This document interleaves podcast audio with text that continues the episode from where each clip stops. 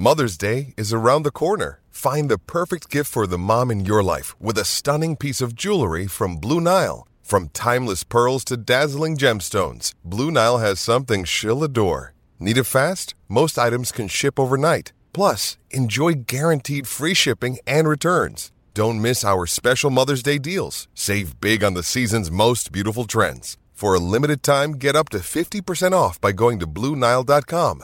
That's Bluenile.com.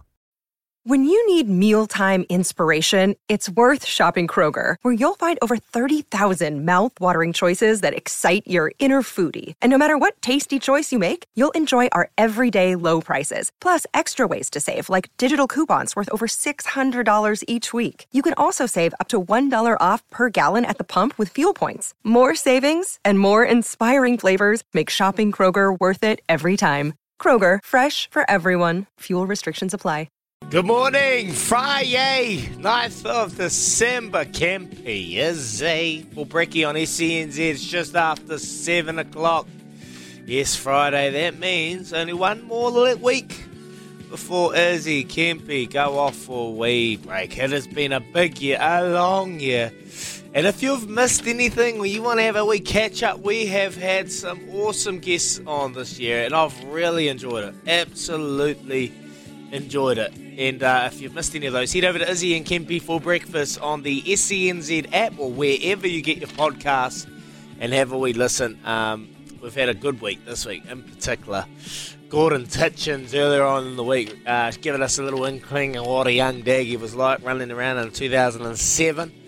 A couple of stories to boot, and they also spoke about where the game is at the moment. So, so good. Double eight, double three on the Temper Bedpost text machine. There are some good messages coming through, and Kenny's coming out to Hawkeways with the family to have a swim and a barbecue and have a couple of cold ones and a wee punt. That sounds like a family weekend to me, Kenny. How good. But, Kempy, we're going to talk some football. Yeah, that's right. It's no secret that Kiwi football fans have a soft, a soft spot for the English Izzy, eh, who have endured decades of disappointment. Yeah, I've seen a couple of those live, actually, up there in 1998 was one of them, the Euros. Since last winning the World Cup way back in 66, this new generation of superstars will have their chance to right the wrongs of past England sides when they take on the French this weekend. How good in the quarterfinals. So, can they do it? Let's hope they can. Well, football journalist Ben Hunt will have a better idea than we do. He's up there in the UK and he's been kind enough to join us this morning, his evening. Good evening, Ben. How are you? Morning, guys. Yet from a cold, cold, cold UK. It's uh, minus minus one degrees here. It's a it's a nippy one at the moment. So oh. all those talk about beers on a beach, they sound ideal at the moment. To be honest. Another white Christmas coming your way, Ben. I remember those. Um, had plenty of them up there. Um, but let's talk about this French game, mate. You ex- are you excited sure. about Saturday, or are you dreading it? Which one are you? Which which fence are you sitting on? I'm excited. Um, I'm super positive. Um, I always get this way when World Cups come around. It is slightly different this time, obviously, with the World Cup being in the winter. Our winter time is, you know, it's weird. You know that you haven't got the same sort of packed out pub atmosphere. So a lot more people are watching it from homes. But of course, you know, there's still that um, that feel good factor. You go in all the shops and you see all the all the flags and everything, and all, all the kids in schools are getting all rather excited about it. And you know, I think we've got good reason to believe that you know that there is a chance of of us winning this competition. Um, I think going into it, England were out of form, but they seem to have, have, mm. have got you know got off to a good start and there does seem to be a belief and a confidence within the within the camp. But uh, you know, that's only taken us so far. Let's see how we do at the weekend. Yeah, look, you get a sense that they are. Com- what what is the sudden turnaround with with the English side? Like you think back to the semi-finals back in 2018 when they made it. Do you think the yeah. sides yeah. that England's got at the moment is a whole lot better? Yeah, I do. I think that there's big. Uh, they're playing with a freedom which I haven't seen an England team do before, um, and there's a, a collective um, spirit amongst the players. They're, they're, very young. You know, this is a very young England team, um, and the players that they, you know, that Gareth Southgate has picked has been a, a blend of youth and experience, and I think it's actually worked out quite quite beautifully. You know, the, the, the seasoned pros are there doing good enough job, but you're, you're seeing the young players come through, and they offer an excitement and I think that's really what's encapsulated the, the you know the spirit and the, the passion for it behind, um, you know, certainly from a UK or English perspective, you know, that you're seeing these young players come through and it's lifted the nation into a sense of, yes, we can actually do it this year. And I know we say that every year, you know, we've had golden generations when you've had like Lampards and Gerrards and, you know, really good individual players. But this is a collective group of, of young, nice. ambitious, hungry players who don't have fear. And that's the best thing about it. They haven't been watching uh, the English cricket side, have they? I know it's unreal, isn't it? We're, do, we, we're doing okay everywhere at the moment. That time we took up some winter sports, perhaps, but uh, yeah, it's, it's, it's going good. But uh, let's not talk about the rugby. Let's not go down there. no, no, no. We'll stay away from this. Don't worry, you'll have a Kiwi coach in that soon too, Ben. So uh, you'll be you'll be right. We'll sort, we'll sort, that out for you as well. Hey, but, but, talking about the strength and the quickness of, of the English side up front, you you like the way that they look. What about at the back? Do you think they can stop Mbappe? That that's that's my my biggest concern. Uh, fragility at the back. It is kind of an aging back four, and there's no pace there whatsoever. Which is that's the frightening aspect. And I think that for me, the big emphasis is going to be on Declan Rice, who's the holding midfielder, and I think he's going to have his work cut out. Um, you know, Mbappe is just one of a many, you know, a, a, a great attacking lineup for the French. So that is my concern. Um, I'm not overly enamoured by Pickford in goal. Um, so we're, we're, talking about our back five now. Um, and I'm just hoping that, that, by miracle we seem to get through it without conceding a goal because I think if we do go a goal down, um, then that's when the problem may may start. And of course, if that happens, then the confidence in those those younger players will, will quickly edge away, you know. And I think we need to got... sort of stay nil nil for as long as we can you look after Mbappe, then you got Giroud, who's um, heading towards the most goals for France. You got Griezmann. Yeah. So you shut down one, it creates opportunities for other others. Like who yeah. really needs to stand up for the English? You got one player, Mbappe, but there's the three others out there that are capable of causing havoc as well this this is true, but then I, I, would argue that you know the Premier League is a very strong league, and I think that you know, okay, oh, yeah. Harry Maguire come into this um, into this championship with question marks about his ability, but you know he's played phenomenally well in those those previous games, and of course you've got the experience of dealing with mm. top class players week in week out, and this isn't to say that the French league isn't good because it is a good quality league, but it's not as yep. good as the Premier League, in my opinion. And I think that's where you've got the confidence in that back five to operate as a decent back five, and hopefully experience a win over. Because, um, as I say, when it comes down to pace, I think they're going to lose out. I, I, asked a question earlier on in the week, Ben, about the EPL as as uh, compared to the Bundesliga and the, the Serie A yeah. and the Spanish comp. Is this a real standout um, as far as England getting this far, the French using EPL players, that the EPL is the premier competition up there uh, in the Northern Hemisphere? Yeah, yeah, I believe so. I think that you know we see, you know, uh, for, for me a good mark is where the, the talent goes, and I think that the, the, the talent at the moment is in the, the English Premier League. I think you know a few years ago, and I'm, I'm, well, let's go back 20 years, and you saw a big drain of talent going to Italy, and then that talent went to Spain. I think at the moment all the young good players are, are heading in the in the Premier League's direction. You only need to look at Man City's squad um, for proof of that. You know, you know, Haaland had a, a, pick of the whole world wherever he wanted to go, and of course he picked Manchester City. Um, and and that for me says a lot about the state of the Premier League at the moment. It's in a healthy situation with TV contracts and lucrative uh, sponsorship deals, but of course it's also attracting the best players because, in my opinion, it is the best league in the world.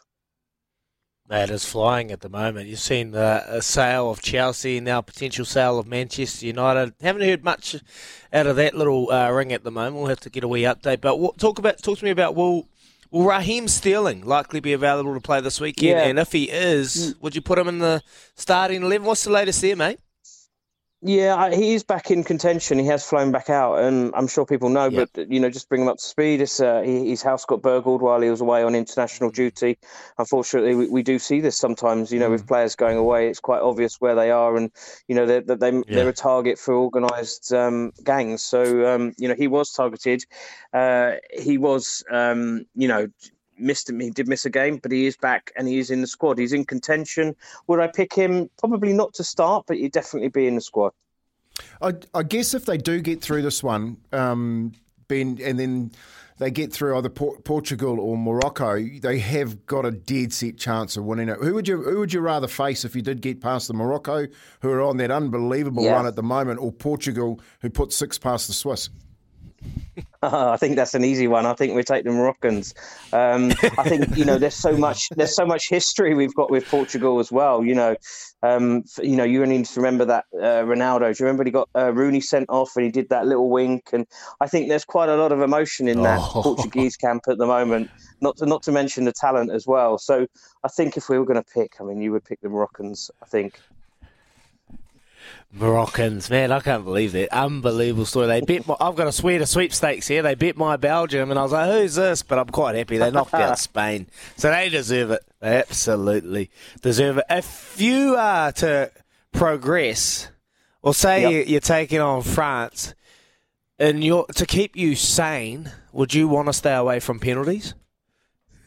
Um, yes, I think so. I've I've seen too many penalty shootouts in my life. I've I've got too much grey hair at the moment. I'm I'll be a dead ringer for Father Christmas. I think.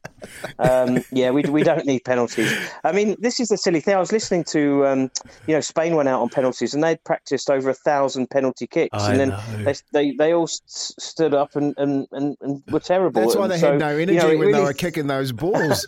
they practiced too hard. So it's it's a lottery, and I think that's the that's the worst thing that Yeah. it can come down to. So um, I don't think it will get that far against France. There will be a goal in it, as I say. I just hope that it stays nil nil for as long as possible, and we we pop up with a goal in the second half at some stage.